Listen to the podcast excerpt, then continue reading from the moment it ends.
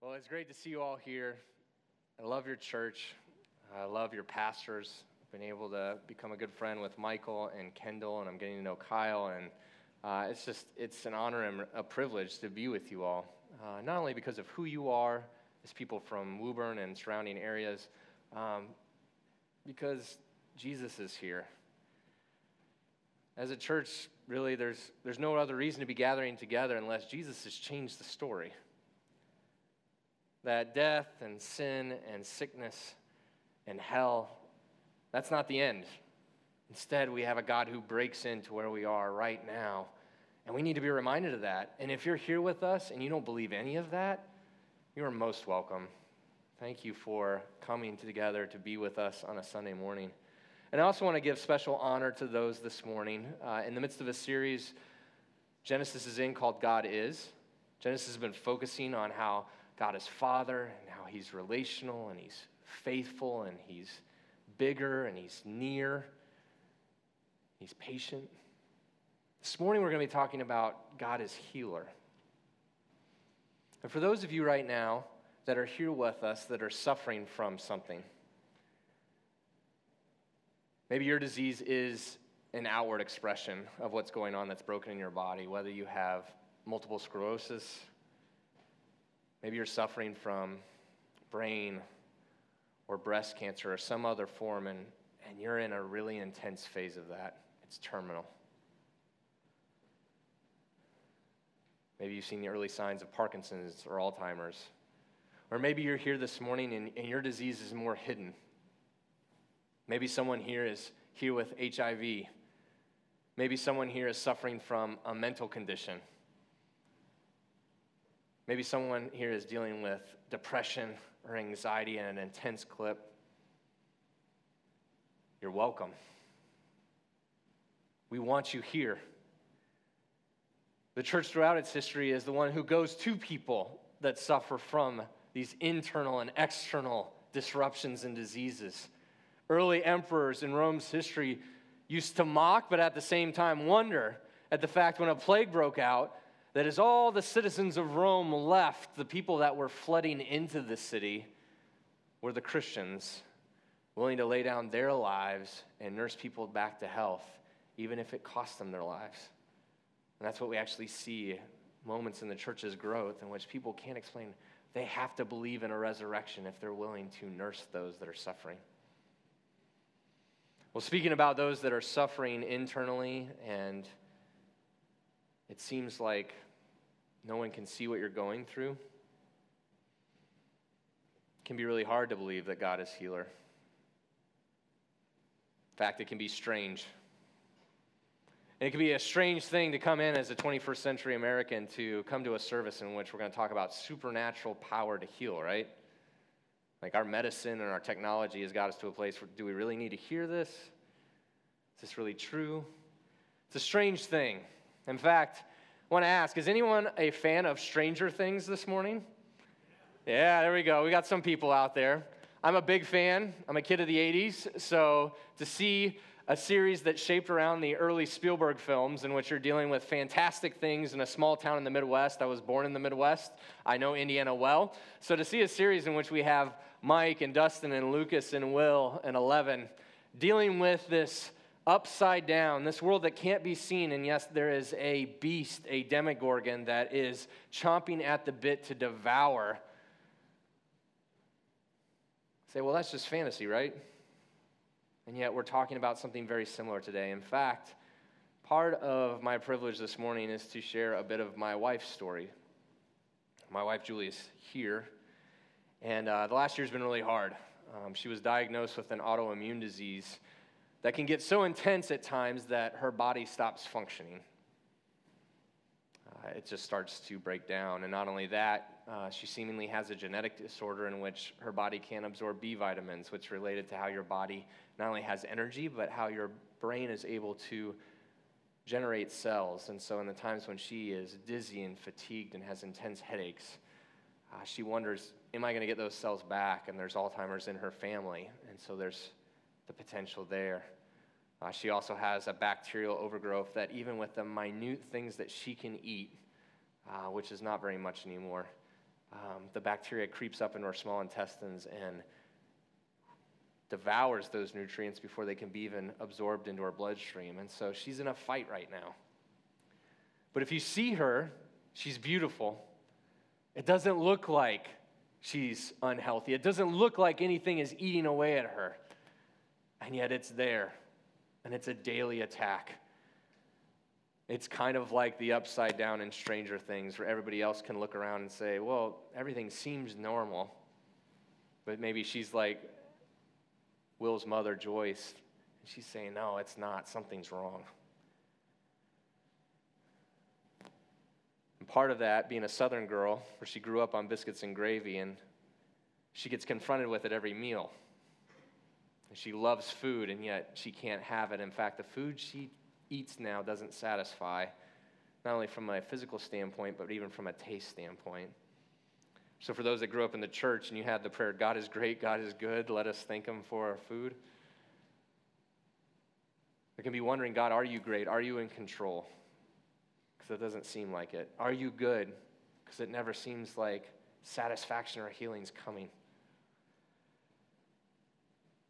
But the beauty of the story of God in Scripture is that God gives space for this.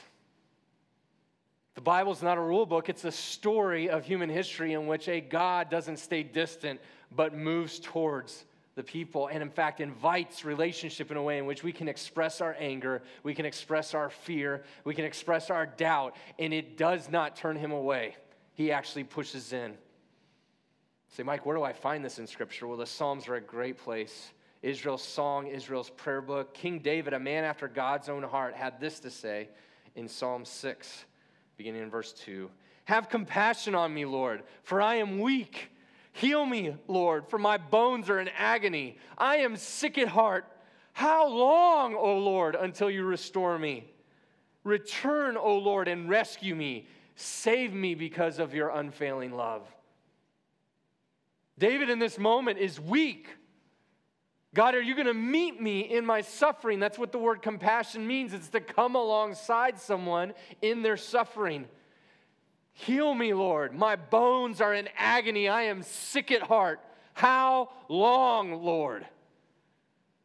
Maybe you're here this morning and that's been the cry of your heart. Whether because it comes out from something that's happening to you or to a grandparent or a parent or a grandchild or a child or a friend or a spouse, you say, How long, Lord? I thought you would heal.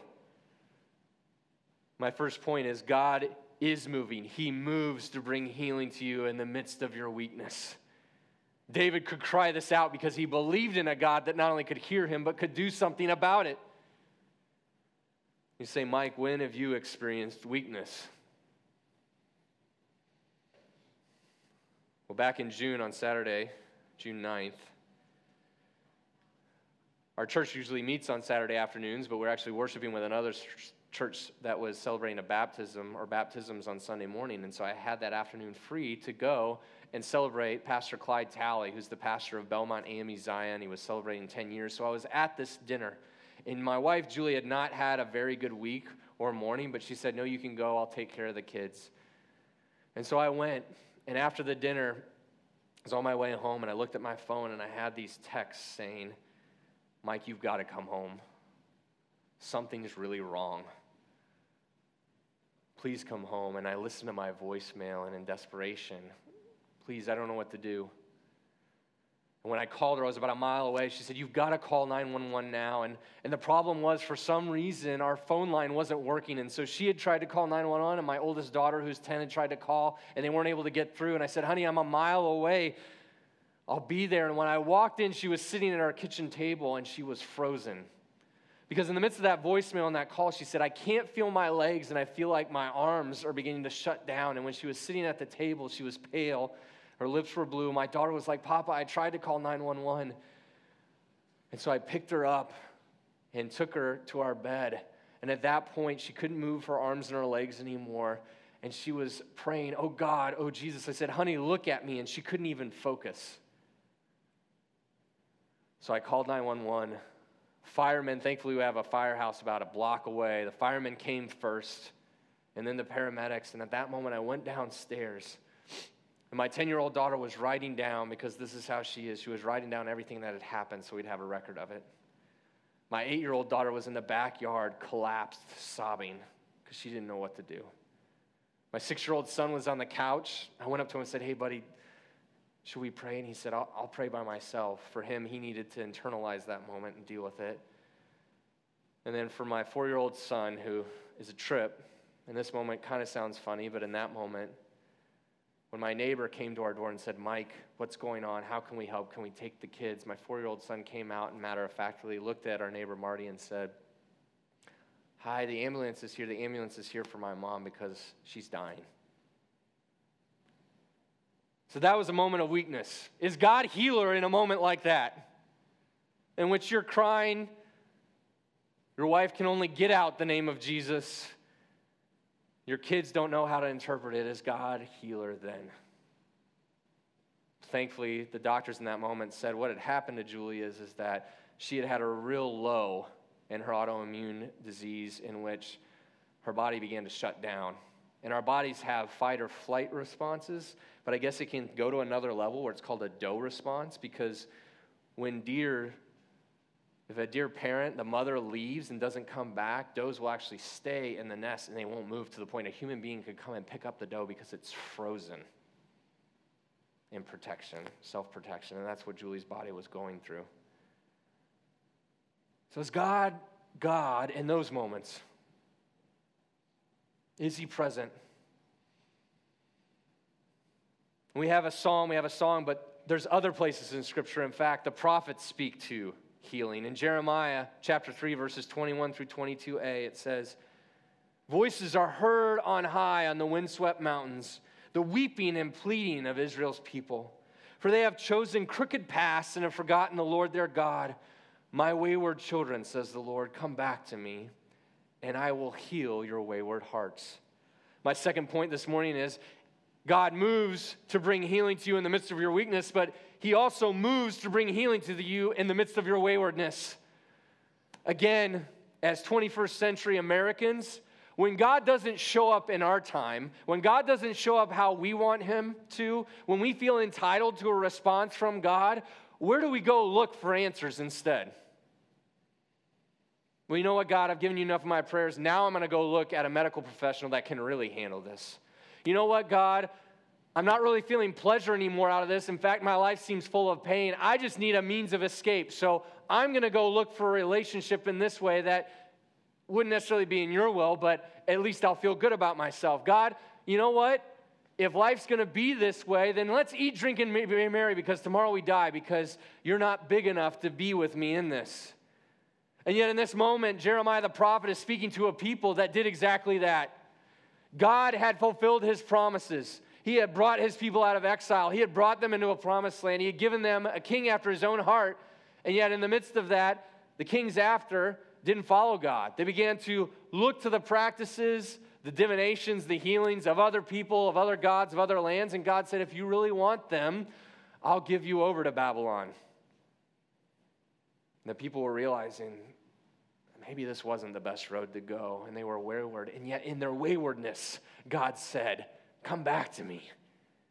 I will heal you. So if this morning your journey's been one of being wayward with God, you said, Well, I've tried that. I've tried Him. I've done this. He's still coming after you to bring healing. That's how good this God is. His action of healing is not based on what you've done, but based on who He is. That He's pursuing you in the midst of your suffering. Say, Mike, how do you get wayward? Well, there's times where I wonder, especially as a church planner. Love Genesis. Emmaus City doesn't look like you all. We're a lot smaller. Um, got multiple missional communities that are reaching to people that are immigrants and refugees in our city, people that are dealing with addiction, with the opioid crisis, people that are in the clubs because they think the only way they're going to be able to pay their next bill is to sell their body. And in the midst of that, I wonder, God, you're going to introduce this disease in our life. What's this part of the story? It's been hard enough as it is. How does this add to your glory? And yet, it's been cool because he's pushed me on that. He said, You know what, Mike? My grace is sufficient in weakness. Why don't you boast in your weakness? And by God's grace, Julie and I begin to invite people that don't know Jesus, that don't believe Him, into our weakness and suffering. It's been wonderful to look at people in which they hear our doubts and they hear our wonderings who don't know Jesus, and they'll say, I don't know what to say. How can I help? And so we've been able to invite friends in to say, Could you help with our kids? Could you sit at our table? Could you bring? I have one friend who's a single man, love him to death. I said, Do you want to make dinner for us once a month? Again, doesn't know Jesus, doesn't have obligation in terms of a sense of walking out his faith this way, and said, Yeah, I'll do that. So this single guy, chiropractor in our city, does these beautiful meals that he brings and feeds our family of six because Julie often doesn't have strength to make meals. It's hard enough for her to handle her own diet besides to feed the five of us. So, in that waywardness, God is redeeming things that we thought, what are you going to do here? And a song that I continue to be reminded of in the midst of this is a song called Alive by a band named King's Kaleidoscope. Got to see them in New York City in April. It was cool. Kyle and I actually ran into each other there. And they opened the concert with this song, Alive. And man, this song, when I hear it, brings me to tears because it's this song in response to the other lion. We just sing about the lion of Judah, but Peter talks about there's another lion that's roaming, seeking who he may devour. And Satan, when we're wayward, he's like, Yeah, that's right. God ain't meeting you. My wife hates when I use the word ain't, so that was a little throw out to her. God ain't meeting you and you're suffering right now. Maybe Satan likes ain't too. Um, and in the midst of your suffering, you know what? Like, yeah, get wayward. It's okay. You try this, try that. And he likes to take little nibbles at us. I'll take a bite out of that. Take a bite out of that faith because really, in the end, he just wants us to bleed out. But alive is a response to the enemy. So I'm going to give you some of the lyrics. Again, this is response to the accuser, the deceiver, the one who is a thief, who wants to seek, kill, and destroy must keep in mind that you're just a pawn, not in control. No, not for a minute, even when I get pushed to my limits. I belong to the king, mind, body, and spirit. You're a lie, I'm alive. That's the difference. Don't you get that I'm defended? I will never die. It's a battle you can't win. I'm alive. This love, it keeps me alive. And I won't ever have to die your death. My final breath is the birth of life. And I will rise up resurrected, my past and future in Christ. You will never feel my freedom, the embrace of light. I know the power of a new life where fear and faith can collide. You'll never see me in the fiery depths. My soul is kept in paradise until I rise up resurrected. I'm right here, right now, alive, and I can hear the beat of heaven feel the pulse of life in my blood and in my future. It keeps my feet in the fight.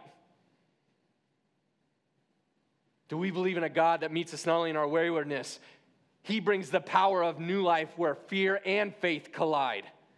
He's the one that sends the beat of heaven, the pulse of life that's in our blood, in our bodies right now, and in our future. Does He keep us in the fight? See, when Jesus resurrected, he didn't just come to defeat your personal sin, he came to usurp an empire of death that had reigned from the first moment that humanity decided we got this on our own. We can manage good and evil on our own terms. See, he came to defeat the whole trajectory of human history. He came to break in new creation to where it's in each person that believes in Jesus right now. Despite your feelings, despite your circumstances, that break in of life is looking to a time in which the whole earth will be filled with His glory, in which erosion and sin and disease and death will no longer be involved in our lives. He's given us a taste of that, in which cancer doesn't exist anymore, HIV doesn't exist anymore, Alzheimer's all the autoimmune diseases as well as the mental health. Anyone that is differently abled, there'll be a restoration in a way that you'll have a body like Jesus's. Say, okay, Mike, I hear about how God comes in weakness. I hear about how God comes in waywardness. But what about when I'm bitter? What about when, I, when I've given up? I've heard this story before. I don't believe it. I don't think God's coming. Well, in Exodus chapter 15, verse 26, God says to the people that he's just rescued from Egypt, I am the Lord who heals you. And you know what's special about this moment? God moves to bring healing to you in the midst of your bitterness. Why? Well, in this moment, God had just given victory to Israel. He'd just taken them out of the clutch of the greatest power that had been known in human history at that time, out of Egypt. Physically removed them. They were slaves, they were ethnic minorities, they were an oppressed people. He defeated the gods of Egypt. He took them out of that, led them through the Red Sea. They're on the other side, they're with him, but now they're in the desert and they're wondering where they're going to get food and drink and they come to this waterway that tastes bitter and it's called Marah, and that's where God says I am the healer. When they've seen him do powerful things and then they doubt him. When they know that he can rescue them from the greatest power on earth and they get to a stream that tastes bitter and they complain. That's when he says, I'm Jehovah Rapha. I'm the Lord who heals you. So, in this moment, if you are feeling the bitterness with God, He's still moving towards you to give you healing. I am the Lord who heals you. I can handle your bitterness. And you know why? Because the cost for this healing was Jesus taking the full cup of justice and wrath against sin and drinking that bitter cup for you. See, Jesus fulfills the Exodus. He's the physical God who comes. He's the one that wants to buy you back from everything you've sold yourself out to. You say, Mike, when do you get better? When I get better is at the cost of Julie's needs. It's an expensive diet. It's realms of treatment that are out of the limited insurance we have. And not only that, things have broken down, not just in Julie's body, but like house, vehicles, all that stuff. And, and the weight of that can weigh on me. And sadly, my wife can feel that weight at times. She'll sit in bed at night and through tears, she'll say, I'm sorry, I'm so expensive. And I look at her, and this is God's grace because it's true. It's like, no, no, no. It's because you're so valuable that we get to pay all this. That's what Jesus is saying about you. You're so valuable that I've come to heal. I've come to redeem. I've come to resurrect. You're that valuable. See, your bitterness doesn't stop him from coming. What does it look like when Jesus comes? Well, in Matthew chapter 4, it says Jesus traveled throughout the region of Galilee, the ja- Galilee of the Gentiles, the place where lots of different peoples were of lots of different ethnicities and socioeconomic status and strength, teaching in the synagogues and announcing the good news about the kingdom. And he healed every kind of disease and illness. The kind of diseases and illness that only hit certain people groups, the kind of diseases and illness that are related to people across ethnicity, across socioeconomic status. Every kind he came to meet with every kind of people. You want to know someone who knew Jesus' healing at a visceral, physical, spiritual, emotional, and mental level? Peter. One of the first miracles Peter saw Jesus do was to heal his mother in law. And she got up and started healing them, serving them, giving them food. Peter saw Jesus resurrect a dead girl that Jesus said, No, she's just sleeping. And her family was like, Are you nuts? We know what death looks like. He said, No. And all he said to that little girl was, Little girl, it's time to get up. See, with Jesus, disease and death and sin, all he has to act like is a parent that's just getting their child out of bed. Do you want to get out of bed? Will you come with a childlike faith that's waiting for Jesus to come to you? And when he says, It's time to get up, will you trust his resurrection power can meet you in that way? Say, Mike, how can I believe this? Well, Peter tells us in 1 Peter 2 24, Jesus personally carried our sins in his body on the cross so that we can be dead to sin and live for what is right. By his wounds, you are healed. See, God makes his final move in Jesus to ultimately heal you. I don't know why or the how or the when of God's timing of healing, But I believe in Jesus' name, there are people here this morning that can be healed by him from things they're dealing with physically, emotionally, mentally. He can do it. Do you want to believe him? Do you want to trust him?